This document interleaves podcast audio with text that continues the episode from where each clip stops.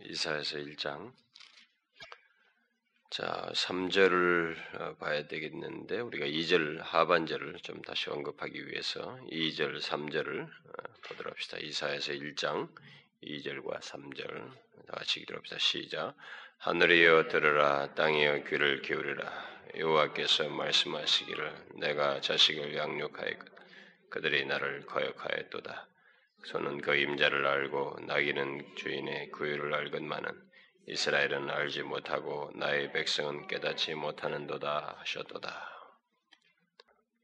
지난 시간에 어, 우리가 2절을 통해서 우리의 상태를 판단하는 우리의 상태가 어떠한지를 이렇게 판단하는 기준은 어떤 죄악된 행동에 앞서서 어, 우리와 하나님과의 관계가 어떠한가, 하나님과의 관계 차원에서 우리의 상태를 판단할 수 있다.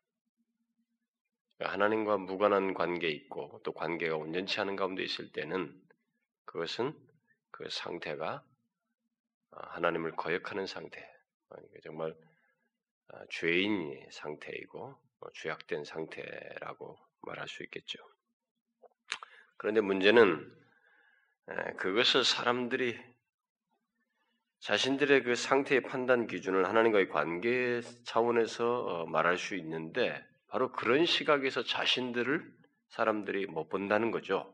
어, 자신들을 그런 시각에서 판단하거나 이렇게 비추어 보지 않는다는 것입니다. 자꾸 사람들은 이게 보여지는 것, 시각적으로 보이는 것에 의해서 자꾸 말하고 또 그것에 의해서 만족하고 행동하고 판단하는 어, 그런 어, 우리들이라는 거죠. 그래서 이사야 당시에 이, 유다 백성들, 이스라엘 백성들도 자신들이 눈에 보이는 것에 의해서 자신들의 상태를 봤기 때문에 세상에 그렇게 뭐 크게 문제가 없고 경제적인 상태만 여전히 괜찮고 그럭저럭 먹고 사는데 좀 힘들긴 하지만 그래도 괜찮고 다 돌아가고 뭐 지금 오늘도 우리 건강하게 가정생활을 하고 있고 어? 남편은 돈 벌고 아내는 가정생활하고 자식들은 열심히 학교 다니고 뭐 이렇게 평상시 생활을 하고 있기 때문에 우리가 뭐 크게 뭐 문제가 될 게 뭐가 있느냐 우리들의 상태에 대해서 구체 일부러 뭐 문제 제기할 필요가 뭐 있느냐라는 생각을 이 당대 사람들도 했던 거죠. 그렇게 하면서 자신들의 삶을 크게 문제시하지 않으면서 영위하고 있을 그때에 하나님께서 이 말씀을 하신 거죠. 어, 이사를 통해서 어, 그들의 상태를 어, 보게 하시기 위해서 이런 말씀을 하신 거죠. 그러니까 우리는 이사를 통해서 이런 계시가 주어지게 된 그 시대적인 상황, 현실과 하나님께서 이 시점에 이사를 통해서 계시를 주고 있는 그, 그래서 결국 계시를 주어서 그들로 하여금 현재 상태를 보게 하는 이 사이의 충돌을 우리가 한번 우리들의 현재 시점에도 잠깐 적용해서 볼 수가 있어요. 인간은 하나님의 하나님께서 우리를 보이시지 아니하시면 우리들의 상태를 사실 정확하게 보지 못해요. 특별히 하나님의 계시에 의해서 진리에서 우리 자신들을 이게 보지 어, 비추어 보지 아니하면은 그리고 그렇게 해서 진리에서 말씀하시는 그 내용 바로 하나님께서 우리의 상태를 자신과의 관계 속에서 판단하신다고 하는 이 하나님의 계시, 이 말씀에 입각해서 우리 자신들의 현실, 우리들의 현재 모습을 이렇게 비추어 보고 판단하지 아니하면 우리는 이들과 동일한 선상에서 세월을 잡아먹는 거죠. 문제될 게 뭐였느냐 이사의 말이 선제를 통해서 말이 있기 전까지 이들은 하나도 문제시하지 않고 지나왔고 또 지나갈 사람들이란 말이에요. 근데 그 상태 중간에 브레이크를 거는 거죠. 비추어 보게 하는 것입니다. 왜냐하면 이렇게 비추어 보게 한다는 것은 뭐예요? 끝이라는 말을 바로 하는 것은 아니죠. 기회를 주기 위함이죠. 진짜 살 길이 무엇인지를 가르쳐 주기 위함이죠. 그러기 위해서 자신들의 상태를 보게 하고 그 상태로부터 돌이켜서 하나님께서 제시하는 살 길로 나아가도록 하기 위해서 이런 말씀을 하고 있는 거죠. 그래서 그런 차원에서 하나님께서 이 유다 백성들에게 이사야를 통해서 그들의 상태가 어떠한지 하나님과의 관계 차원에서 말씀하시면서 제일 먼저 언급하는 것이 뭐예요? 하나님께서 마치 자식을 양육하듯이 그들을 양육했지만은 그들이 하나님을 거역했다는 거죠. 이스라엘 상태가 그런 상태에 있다는 것입니다. 하나님을 거역하는 상태에 있다. 마치 자기 자기를 키운 부모를 버린 자식과 같은 그런 모습이다. 그런 상태이다. 이렇게 말씀하신 거죠. 이런 얘기를 하면은 이 당대 사람들에게 이런 식의 말씀을 하나님께서 하셨을 때 어, 우리는 이제 자꾸 현실적으로 제가 비추어 보려고 하는 거예요. 이런 것들을 추상적으로 이렇게 마치 하나의 스토리처럼 이 얘기 들으면은 우리에게 이 메시지가 주는 제대로 된 의미를 깨닫지 못하기 때문에 우리에게 자꾸 이제 적용을 하기 위해서 비추어 보려고 하는 것입니다. 이들은 하나님을 거역한다고 생각지 않았거든요. 안 했단 말이에요. 그것조차도 보지 못하고 있었단 말이에요. 보게 하시기 위해서 말씀하시고 있는데 그 보게 하시면서 첫 번째 하실 말씀이 나를 거역한다. 어떤 거역이냐면 마치 자기를 기, 기른 부모를 버리는 그 자식처럼 그렇게 나를 거역하고 있다. 그런데도 너희들이 그걸 모른다. 그리고 인정치 않는다. 그래서 내가 하늘과 땅을 증인으로 불러서 얘기한다. 모세도 그랬어요. 모세도 제가 모세 인용도 했죠. 그렇게 얘기하시고 있는 것입니다. 어, 하늘과 땅은 하나님의 피조 세계에서 제 위치에서 하나님이 정하신 룰을 따라서 움직이고 있는 겁니다. 그들은 하나님 시킨 대로 하고 있어요. 그러나 여기 하나님 하나님께서 양육했을 때 하나님의 간섭 아래 있는 자가 제대로 하지 않고 있는 그 실체를 비추어 볼 수 있는 하나의 증인과 같아서 하늘과 땅을 증인으로 불러서 얘기하는 거죠. 자, 그 사실을 말하고 나서 어, 계속적으로 하나님께서 오늘 이제 3절 이어서 이제 본문에서도 이어서 말을 하죠. 이사를 통해서 그러면 왜 사람들이 자기를 거역하는지, 왜 사람들이 자기를 거역하는지를 그들의 상태를 얘기한 다음에 그들이 왜 자기를 거역하는지를 덧붙이고 있습니다. 저는 오늘날 우리 우리들도 하나님을 거역하는 상태에 있어도 그걸 우리도 못 보고 있는 건 아닐까? 우리도 보지 못하고 있는 것은 아닐까? 저는 그런 생각이 많이 들어요.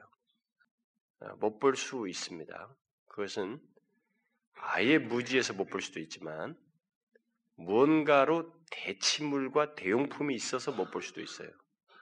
무언가 만족시킬, 대리 만족시킬 신앙적이고 영적인 수단들이 있고 활동이 있기 때문에 못 볼 수도 있습니다. 그 때문에 제가 교회에서 어떤 일을 맡길 때 가능한 한 신중하려고 하는 거예요. 충분히 그 사람의 뭐 꼭 기간이 문제는 아니지만 상태를 잘 보려고 하는 거죠. 왜냐하면 그런 것들이 그 사람의 그 신앙의 이런 상태를 못 보게 하는 이 대리용품이 될 수도 있거든요. 대리용품이 될 수 있어요. 그러니까 우리도 이제 그런 문제가 있어요. 근데 그런 것들이 원인이 뭐냐? 우리 똑같은 차원에서 생각해보면서 사람은 똑같기 때문에 여기서 계시를 통해서 말씀하시는 것이 우리에게 똑같이 적용될 수 있습니다. 왜 사람들이 자기를 하나님을 거역할까?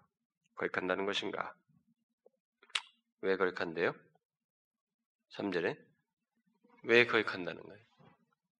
뭐 책도 읽어오고 막 그랬을 거 아닙니까? 뭐 책 있는 뭐 그걸 일일이 뭐 요약하는 건 아니지만 왜 사람이 하나님을 거역한다는 겁니까? 거역하는 상태까지 나가는 데는 이유가 있을 거 아니겠어요? 자신들이 어떤 상태에 있는지도 그럴 뿐만 아니라 자신에게 이 모든 것에 근원이 되신 뭐 하나님, 뭐 하여튼 하나님에 속한 모든 것 다 마찬가지죠. 여기 보니까 아, 소나 나귀는 아는데 이스라엘은 알지 못하고 깨닫지 못한다는 거예요. 이스라엘은 알지 못하고 깨닫지 못한. 그러니까 알지 못함, 무지. 이것이 여기서 거역의 원인으로 나오고 있죠. 하나님을 거역하는 상태의 원인은 놀랍게도 무지함이라는 것입니다. 무지함의 원인은 죄죠. 어? 죄로 인해서 무지한 거죠, 결국. 더 파고 들어가면. 그래서 이런 무지는 일종의 죄의 특성이라는 거죠. 그래서 로존스 목사님이 그 얘기를 하잖아요. 죄는 우리의 마음을 닫아서 무지하게 만들고 생각하지 못하게 한다. 로마서 7장 같은 거 보면은 죄가 얼마나 그런 독특한 특성을 가지고 있는지 죄는 정말로 우리의 마음을 닫아버려요. 하나님 쪽을 향해서. 그리고 하나님 쪽을 향해서 생각하는 기능을 멈추게 만들어요. 그게 죄의 특성입니다. 그래서 무지함, 마음이 허망하여지는 것, 뭐 그런 상태가 있게 되는. 바로 그래서 이들이 하나님을 거역한다는 것입니다.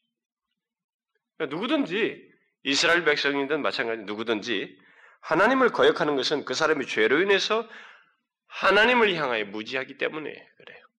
하나님을 향해서. 근데 여기서 여러분들 그 책을 뭐 로준수 목사 이사에서 강의 읽어보신 사람들은 알겠습니다. 로준수 목사는 이것을 여기서 이런 무지함의 대상들을 비중을 넌 크리스찬들에게 많이 두었어요. 넌 크리스찬들에게.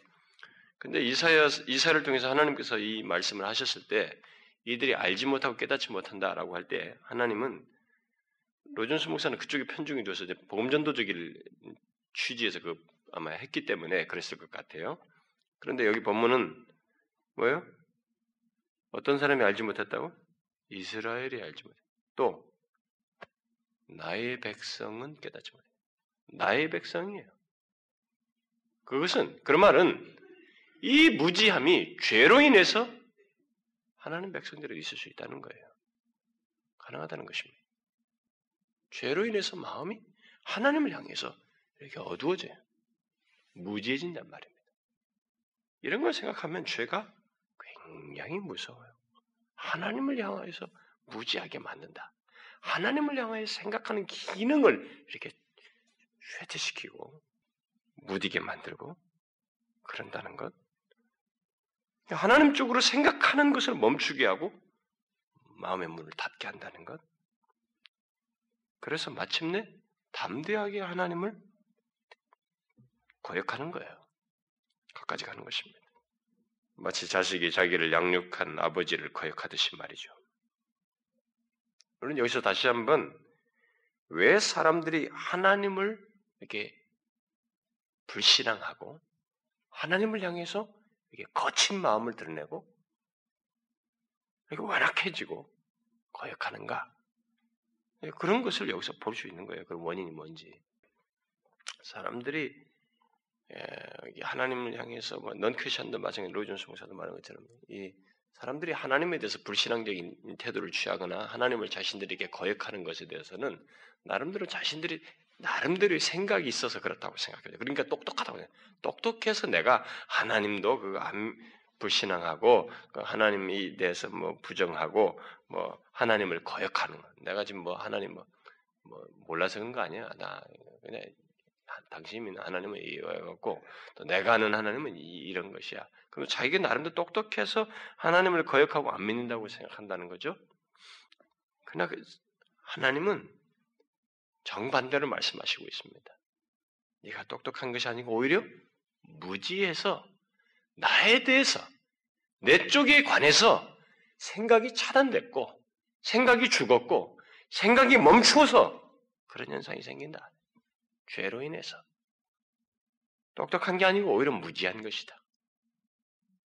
네가 똑똑하다고 하는 것은 네가 아는 범주, 물질적인 세계 속에서 지식적인 수준에서 말하는 거지 더 넓은 영역까지 보지 못하는 무지함 때문에 네가 모르는 것이다. 그렇게 말하는 거죠. 그래서 바울도 그, 그 인용한 인용된 말씀이 있잖아요. 바울도 과거에 자기가 그렇게 용감하게 예수님을 대적한 것이 다 뭐예요? 회고하면서 내가 믿지 아니할 때 알지 못하고 행하였습니다. 무지해서 그랬다 내가. 내가 그렇게 회방자가 된 것은 내가 무지해서 그래. 하나님 쪽을 향해서 무지해서 그렇지. 나는 똑똑한 줄 알았다 이게야. 가말리엘 문화에서 뭐 최고의 지식 아니에요. 여러분 잘 생각하셔야 돼요. 우리는 이런 부분에서 음, 참 오해를 많이 해요. 오해를 많이 합니다. 바울이 그랬죠. 아니다. 내가 알지 못해서 그랬어. 무지합니다. 예수님을 십자가에 못 박은 사람들도 똑같았죠. 자신들은 자기들이 똑똑해서 저자를 죽여라. 뭐 다 머리 굴려가면서 생각하면서 뭐 전세를 몰아갖고 뭐 목수 주제 무슨 뭐 그 수준이지 뭐 조금 나은 선생일 뿐이지 뭐 이렇게 했지 뭐 몰랐죠. 그가 세상의 구원주이신 것을 영광의 주이신 것을 몰랐던 것입니다. 알지 못했어요. 하나님 쪽을 향해서 무, 무지했던 거죠. 알지 못하고 깨닫지 못한 것이. 만일 그들이 알았다면 그 주님 영광의 주님을 십자가에 못 박지 않았겠죠. 이렇게 볼 때 죄가 얼마나 파괴적이냐는 거예요. 얼마나 무섭냐는 겁니다. 죄가 너무 무서워요, 이런 면에서. 죄는 결국 하나님을 보지 못하게 하는 것이고, 영광의 주님을 알아보지 못하게 하는 것이며, 하나님을 쪽을 향해서 무지하게 만들고, 하나님 쪽을 향해서 생각하는 기능을 둔화시키고, 생각을 멈추게 하고 마음을 닫게 하는 그런 파괴성을 갖는다는 거죠. 어느 정도 생각을 못하게 하고 무지하게 만드는가? 어느 정도 생각을 못하게 하고 무지하게 만든대요? 소가 그 임자를 알고 나귀가 주인의 구유를 아는 것만큼도 못할 정도로 무지하다는 것입니다. 소와 나귀가 자기 주인 뭐 이걸 그 자기 그 주인의 구유를 아는 것만큼도 못할 정도로 무지하다는 거예요. 이 말은 소와 나귀는 뭐이 재갈을 물리거나 이 코를 꿰버리면은 뭐 잘 어쩔 수 없이 따라오지만은 그런 것이 그런 것을 하지 않는 한 안 따라오는 아주 고집불통의 그런 고집센 동물이잖아요. 그런 동물인데도 불구하고 본능을 따라서 행동하는 중에 주인을 알아본다는 거예요. 왜냐하면 자신의 생존과 관련된 일을 할 때는 주인을 알아본다니. 여러분 그 지금도 저기 저 소 키우는 데 가보세요. 이렇게 사람이 가지고 뭘 밥통을 이렇게 가지고 그 밥통에다가 막 거기다 이렇게 막 먹을 거 쏟으려고 하면 소들이 우르르 온다고요. 그건 나귀도 마찬가지. 그런데 죄는 그게 죄로 인해서 어두워진 인간은 이런 만큼 이만큼도 못한다는 거예요. 소한다는 이만큼. 여러분 좀 혹독하게 들리지 않아요? 전심 상하죠.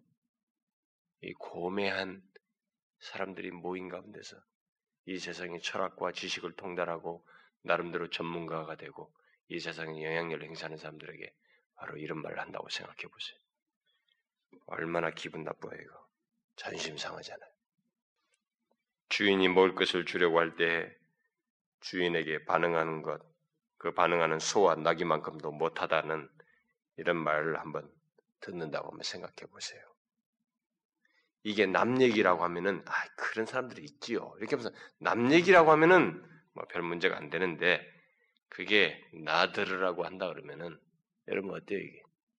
개보다도 못한 뭐 이런 소리 들어봐 여러분. 얼마 열받습니까? 열받잖아요. 소와 나기만큼도 못하다는 거예요.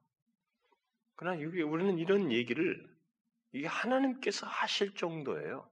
하나님이 이런 것을 농담하듯이 야 너희 놈들은 개보다도 못해 소나 나기보다 못해 이렇게 농담하듯이 했겠어요? 하나님이 나의 백성이 이랬다고 말하는데 이렇게 말씀하시는 하나님의 마음은 어떻겠어요? 여러분 고통하는 것입니다. 하나님은 인격자이시거든요. 고통이 있는 거예요. 여러분이 자식에게 말 진지하게 얘기하는 중에 야 너는 정말로 이 나귀 새끼보다도 못하냐 이래봐요. 농담하면서 할 수 있는 얘기, 고통하는 얘기지. 우리는 여기서 생각해 보아야 됩니다. 어떤 면에서 이렇다는 거예요, 도대체 우리가 어? 정말 그러면 내게 정말 그런 모습이 있단 말인가? 그럼 내게 그런 모습을 있다면 이거는 어떻게 돼? 어떻게 된다는 거야, 도대체? 그리고 이런 것을 말씀하시는 하나님은 어떨까 말이지. 우리 이런 것들을 생각해야 돼요, 오히려. 자기만 보호하려고 이런 말을 나한테 한다고 하지 말고 한번 생각해 봐야죠. 제가 여러분 그 로이드 존스 목사님 설교 좀 읽어봤죠. 그 로이드 존스 목사 내가 여러분들과 얼마든지 논쟁도 할 수 있습니다. 어?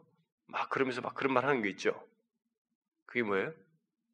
로이드 존스 목사 설교에 대해서 어떤 사람은 이렇게 말했다. 어떤 사람이 뭐 당신은 뭐 복음이나 말하지 무슨 회개만 얘기고 자꾸 하면서 이렇게 말합니까? 그러면서 그런 얘기를 막 쓰잖아요. 어떤 사람이 말했다고 하는 거. 이게 뭐예요? 로전스 목사 설교에 대해서 그다음에 이게 군실한 군실한 사람들이 시대마다 있었던 거예요. 그때마다. 예나 지금만 있는 거예요. 그 탁월한 설교자 밑에서도 군신앙되는 사람들이 있었던 거예요.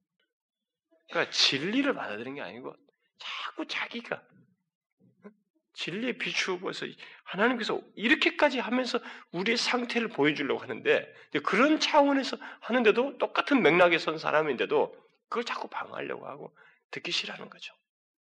또 알면 아는 거 가지고 또 사용하는 거야. 어? 복음을 얘기하지 무슨 좀 회개나 그런 얘기나 죄에 대해서 회개 얘기하냐. 이렇게 알면 아는 지식 가지고도 그렇게 시비를 가는 거죠. 똑같아요. 우리도 안 그렇습니까, 여러분? 우리도 그렇다고. 이런 걸 보게 될 때 우리는 저는 여기서 정직한 사람이고 진실한 신자라면 아, 정말 그러면 어떤 면에서 내가 이럴까? 그럼 나는 어떻게 해야 되는 거야? 만약 그런 게 되게 있다면 그 나를 향한 하나님의 마음은 어떨까 말이지. 이렇게 긍정적인 차원에서 반응하는 것이 정상적이라고 맞아요. 진실한 신자라면 어떤 면에서 그렇다는 거예요, 여러분. 소와 나귀는 짐승으로서 먹을 것을 향해서 반응하고 먹을 것을 주는 주인을 알아보는 생존 본능을 가지고 드러내는 데 반해서 사람들은 자기들에게 생명을 주신 하나님, 자기들을 구원하기 위해서 먹을 것을 결국 구원의 길, 생명의 양식을 제공함에도 불구하고 그것을 거절한다는 면에서 소와 나귀보다도 못하다는 것이고 특별히 하나님을 믿는다고 했는 이스라엘 백성들에게 하신 걸 보게 되면 소와 나귀는 짐승으로서 먹을 것을 주는 것에 대해서는 본능적으로 생존 본능 가지고 본능을 가지고 주인을 알아보는 데 반해서 하나님이 어떤 무엇인지 시컨 들어서 알고 하나님이 은혜를 주어서 가난 땅에 들어왔고 가난 땅에서 그들을 지금까지 살게 하시고 있고 또 계속적으로 그들에게 살 길을 제시하고 있음에도 불구하고 그분에 대해서 또 그분의 말씀에 대해서는 알아보지 못한다는 거예요. 지독스럽게 무지해가지고 죄로 인해서 어두워져가지고 여러분 여러분과 제가 아무리 탁월한 신앙 경력을 가지고 있어도 죄로 인해서 우리가 이렇게 하나님에서 가리운 것 같이 어두워질 수 있어요. 있습니다. 그래서 어떤 상태에서는 나의 백성이 이렇게 말한 것처럼 어떤 상태에서는 최소조차도 못할 정도로 이렇게 깨닫지 못하는, 알지 못하는 무지함. 그런데 처할 수 있습니다. 그런 것을 여러분들이 어떻게 분별할 수 있냐면은 마음의 굳어짐을 보면 알아요. 마음이 굳어지는 거. 마음이 항상 언제든지 오픈되어 있어서 언제든지 부드러워지고 이렇게 자신을 이렇게 내려놓고 이렇게 하는 것이 아니라 어느 한 사건, 어떤 하나의 이야기, 어떤 문제로든 어떤 현실의 경험이든 어떤 것으로 해서 거기서 가운데서 자기가 마음속에서 생겨나던 현실 속의 경험을 하던 하나님과의 관계가 소원해서 생기는 뭐 어떤 문제로든 죄로 인해서 자꾸 마음이 굳어져 있을 때, 완악해져 있을 때, 여러분 이런 무지함이 생겨요. 하나님과 그분의 양식조차도 알아보지 못하는 무지함. 그런 면에서는 이 소나 나귀보다도 못하다는 거예요. 실제로 여러분 인간 역사를 보면 인간의 자연인만 봐도 인간은 자연인의 상태에서 보면은 하나님을 알아보지 못하고 거절한 그 무지함을 가지고 있었던 자연인의 상태를 보면은 진짜 어떤 면에서는 성경이 말한 것처럼 소와 나귀보다도 못한 거예요. 만물의 영장임에도 불구하고 뭐예요? 빛이신 예수님께서 오셨지만 빛을 싫어했자고 거절했잖아요. 그가 길이요 진리요 생명이셨지만은 그걸 알아보지 못하고 거절했잖아요. 근데 지금도 우리들도 이제, 이제 하나님 백성들 이들인데 오늘 우리들도 이제 그럴 수 있을 가능성은 전혀 없는 건 아니겠죠? 하나님이 생명이시요. 그분이 우리 전부이시지만 그분을 알아보지 못. 그분에 대해서 소원한 마음, 이렇게 무딘 마음, 죄로 인해서 우리는 그런 것을 경계해야 되겠죠. 그걸 지금 비추어 주는 거예요. 보게 하기 위해서. 소와 나귀는 자기의 생명을 유지하기 위해서 짐승으로서 다른 건 없어도 꼭 필요한 것, 바로 자기들에게 주는 양식, 그 양식에 대해서는 반응하잖아요. 그리고 양식을 주는 주인에게는 그때만큼은 달려들어서 알아보고 다가가잖아요.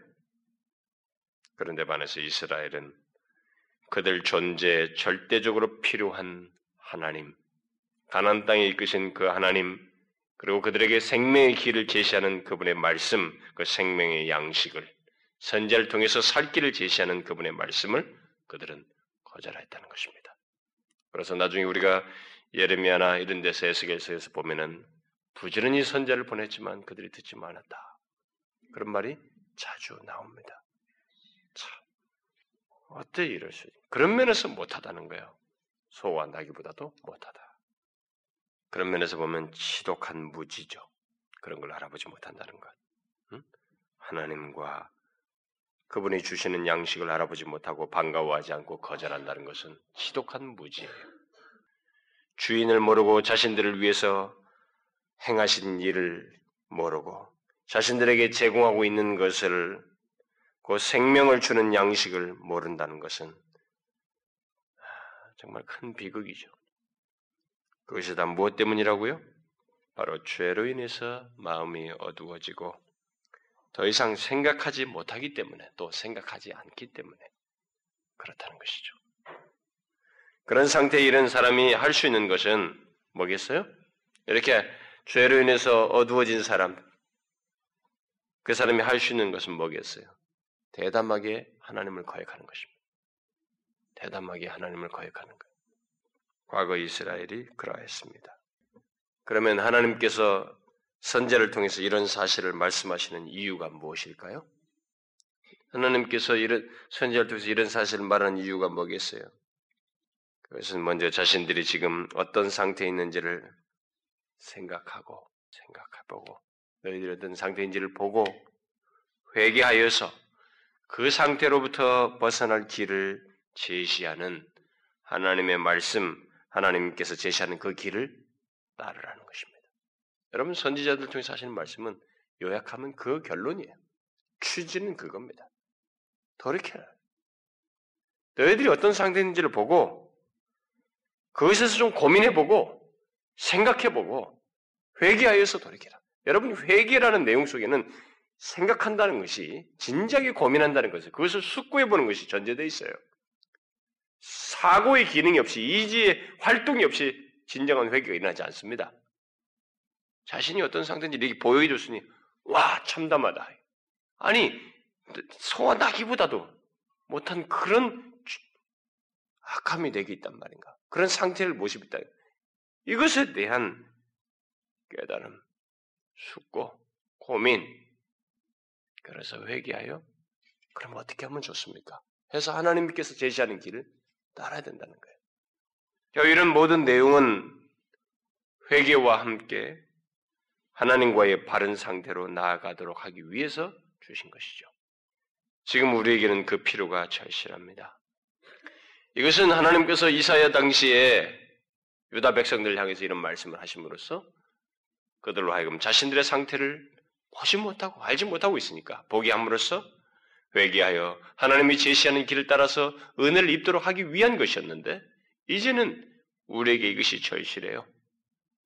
이제 우리에게 절실합니다. 그렇지 않습니까? 여러분과 저에게 절실해요.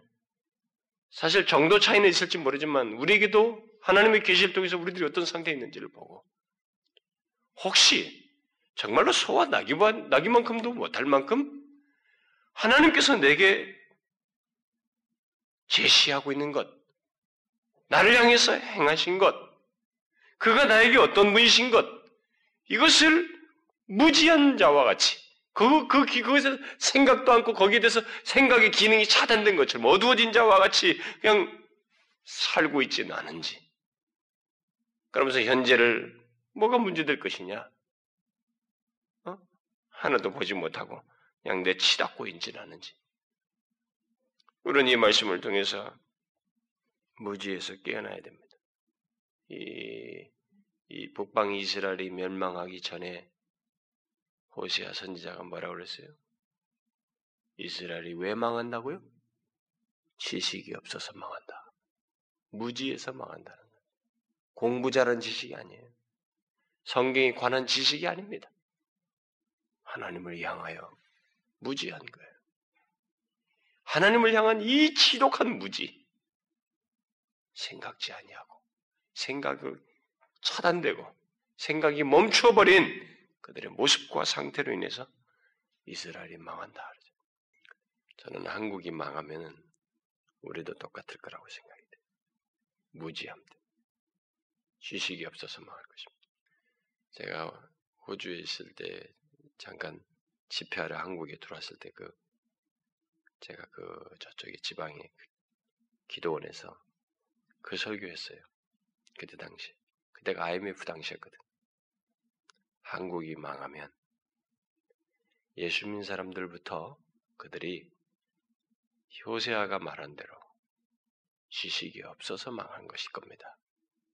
우리가 경제적 지식이나 뭐 이막 투지나 이런 것들이 모자라서 그 정도는 다른 나라하고 비교하면 상대적으로 그렇게까지 열등하진 않아요. 그건 아니고 만이 우리가 망한다면 지식이 없어서 망하는 것이고 제가 그 지식이 무엇인지 얘기했죠.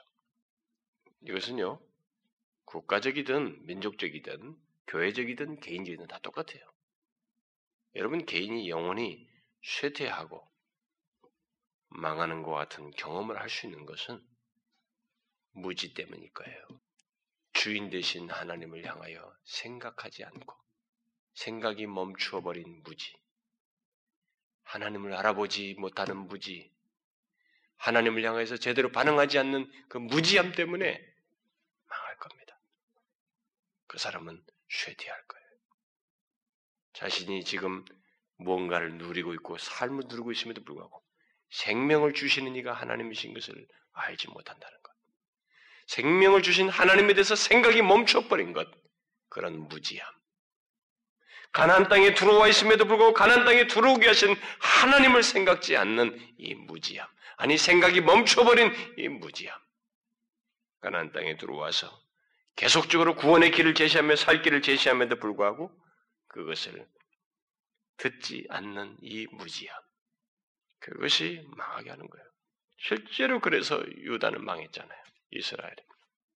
그게 역사적 사실 아니에요? 여러분 영혼의 황폐함은 그렇게 오는 거예요. 잘 아셔야 됩니다. 처음에는 우리가 내가 원해서 뭘 하나님을 거절하고 죄도 짓고 하나님이 싫어하는 것들을 막 해요. 뭐 내가 꼭 예수 믿는데 꼭 그렇게 해야 돼? 그걸 내가 합니다. 내가 결정해서 뭐, 아, 피곤하고 뭐 어쨌든 무슨 이유로든 내가 뭐 교회 신앙생활 꼭 그렇게 해야 되냐? 그리고 뭐 너무 그렇게 막 빡빡 쪼일 게 뭐 있냐? 그렇게 할 게 뭐 있어? 어, 그 적당히 하면 돼가지고 뭐 그 최소 이렇게 하면 되잖아. 처음에는 그런 판단은 다 내가 결정해서 설설설 모든 걸 기피하고 하나님 그뿐만 아니라 그러다 보니까 신앙생활의 삶의 영역에서도 뭐 꼭 진리대로서 예수 믿어도 꼭 그렇게 할 필요 뭐 있어? 내가 다 알아서 조절하면서 컨트롤하면서 규모도 줄이고 삶의 방식도 적당히 하고 내가 다 조정해요. 그런데 여러분 나중에 가면 내가 조정하는 게 아닙니다. 자기가 원해서 좋아서 다 선택했거든. 다음에는 이게 안 움직여. 생각이 하나님 쪽을 향하지 않아요. 안 움직여집니다. 여러분 제 말이 이해가 되나요? 죄가 그렇게 하는 거예요. 죄가 그런 파괴력을 갖고 있습니다. 죄는 하나님을 향하여서 하나님 쪽으로 향하는 생각 기능을 차단, 무지게 만들어요. 무지하게 만듭니다. 그래서 마침내 하나님을 거역하는 상태까지 내몬단 말이에요. 처음에는 자기가 좋아서 했어요. 원해서 했는데 처음에는 자기가 하려고도 안 돼. 안 되지는 상태까지 왔어요. 자기는 그걸 모를지도 모르겠어요. 이 사람들처럼. 안 되는 상태에 대해서. 여전히, 아, 내가 오늘 싫어서 안 가는 거야. 오늘 싫어서 뭐 안 하는 거야. 내가 이렇게 할 필요가 없어서 하는 거야. 이렇게 생각할지 모르겠어요? 아니에요, 여러분. 다, 나중에는 자기가 아니에요. 자신의 마음이. 하나님을 향해 생각이 죄로 인해서 굳어지고 어두워져서 무지 상태에 있어서 안 됩니다. 그래서 알고 보면 나중에 가보면 자기가 죄의 종로를 타듯이 죄의 컨트롤 받아요. 죄의 지배 아래 있는 것처럼 막 행동하려고 그래. 죄를 따라갑니다. 그리고 극단적으로는 이런 것이 있어요. 처음에는 자기가 다 결정해서 안 했는데 나중에는 하고 싶어도 못하게 되는 상태가 와요. 그게 언제예요? 바벨론 포로. 병상. 누워버려요. 옛날에는 자기가 다 아, 싫어서 안 갔어. 성전도 뭐 굳이 6월절 뭐 이렇게 지키고 뭐 하나님 앞에 정성들이고 그럴 필요 뭐 있어. 처음에는 자기들이 결정했단 말이에요. 나중에는 죄가 자기를 컨트롤하고 죄가 자기를 지배하다가 나중에는 극단적으로는 하고 싶어도 못하는 상태에 떨어져요. 이걸 아셔야 됩니다. 제가 이런 말을 해도 되는지 모르겠어요. 어떤 분이 저한테 아, 이런 말을 하려면 아, 내가 조금 할 필요는 있을 것 같은데 음, 여러분들이 오해는 하지 마세요. 어떤 분이 저한테 직접 한 얘기니까. 자기는 이게 저를 통해서 전해지는 그 말씀을 들을 때 어쨌든 오랜 세월 동안 이렇게 찾아서 찾아다니면서 이렇게 듣고자 했던 그런 것에서 채워지지 않는 어떤 진리에 대한 이해를 갖게 하는 특별히 복음의 핵심적인 그런 것들을 전해주는 그래서 그런 말씀이 듣게 돼서 이제 귀하게 여기진다라고 얘기를 하는데 그런데 가만히 들으면서 사람들이 힘들어한다, 막 강하다 이렇게 반응한다는 그게 아마 제 멘트 속에 다 나왔으니까 이제 다 들었겠죠.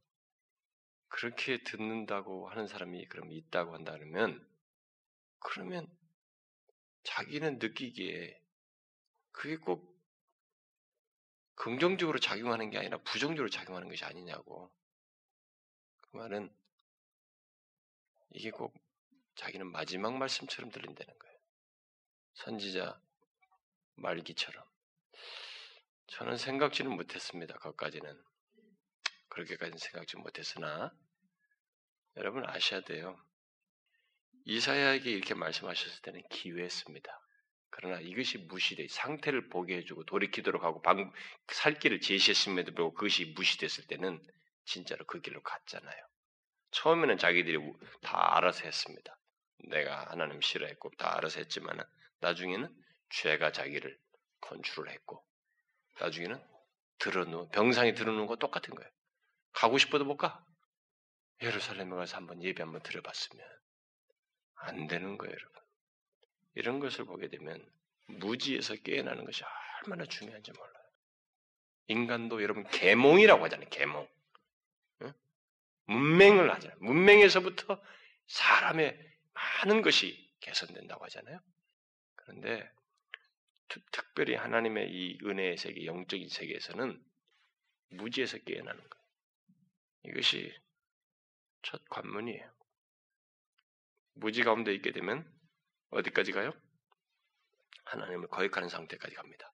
그럼 무지에서 깨어나서 자신의 어떤 상태인지를 보고 그것에 대해서 회개하여 하나님의 길을 제시하는 길을 따라서 가게 되면 결국 무지에서 깨어나는 것이 결국 막 점진적으로 계기가 주어져요 사실상.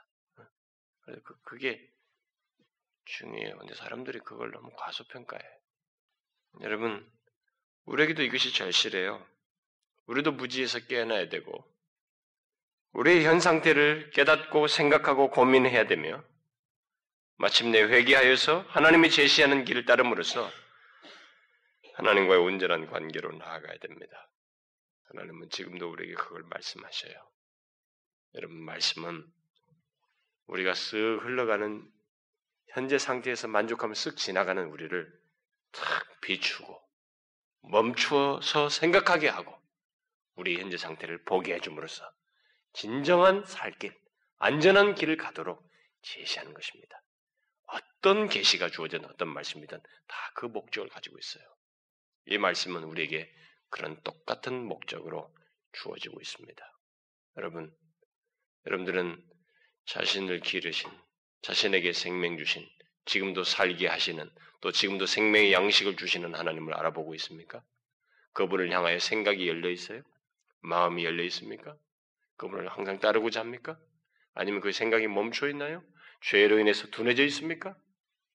오히려 반발과 자기의 생각과 주관에 의해서 죄를 보호하고 자신의 그 죄성을 더욱 드러내는 가운데서 무뎌진 채 못 보고 오히려 정반대 반대의 모습을 취하나요? 여러분 어떻습니까? 여러분과 제가 하나님 앞에서 갖는 이런 기회들 12월 어, 달, 1월 달로 이어지는 이런 기회 속에서 우리는 계속 진지하게 생각하는 일부터 하면 좋겠고, 결국은 보는 상태까지 갔으면 좋겠고, 하나님의 회개하여 은혜를 얻는 데까지 갔으면 좋겠어요. 예? 저는 꼭 그러고 싶습니다. 그래서 제가 나중에 그 1월 달 1월 2일부터 15일 동안 매일 저녁에 모일 때 지금처럼 여러분 이렇게 흩어져서 모이게 하지 않을 겁니다. 이거 두 줄 여기다 선 끊으려고 그래요. 이 안에만 다 모이게. 이 안에서만 저하고 얘기할 겁니다. 앞에서. 뭐, 이, 아이인 사람들은 2층에서 모여도 되겠죠. 저는 하나님께 최대한 집중하고 싶어요. 온 마음을 쏟고 싶습니다. 하나님이 어떤 결과를 주셔도 그건 상관없어요.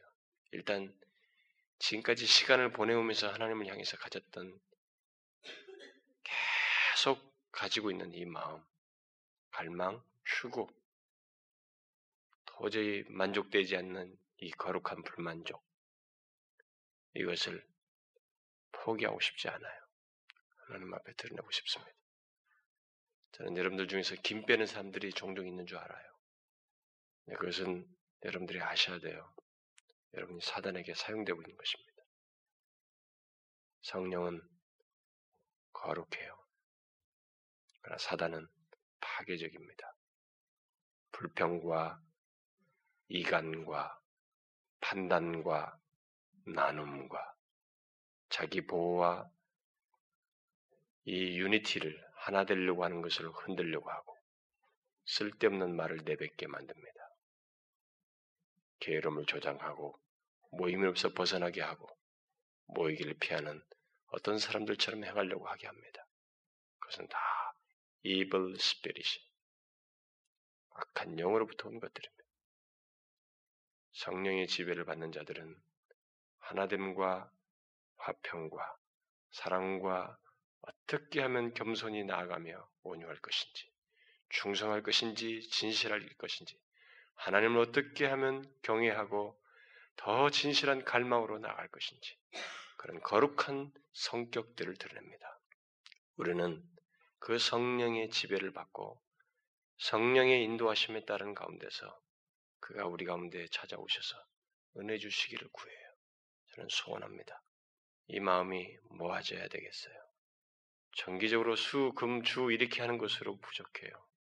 신년에는 정말로 우리가 매일 모여서 하나님께 정말 울부짖었으면 좋겠어요. 하나님 우리의 마음이 이래요. 정말로 들어주십시오. 우리에게 오셔야 됩니다. 좌시하지 말아주세요. 간절히 하나님 앞에 진짜로 울부짖고 싶어요.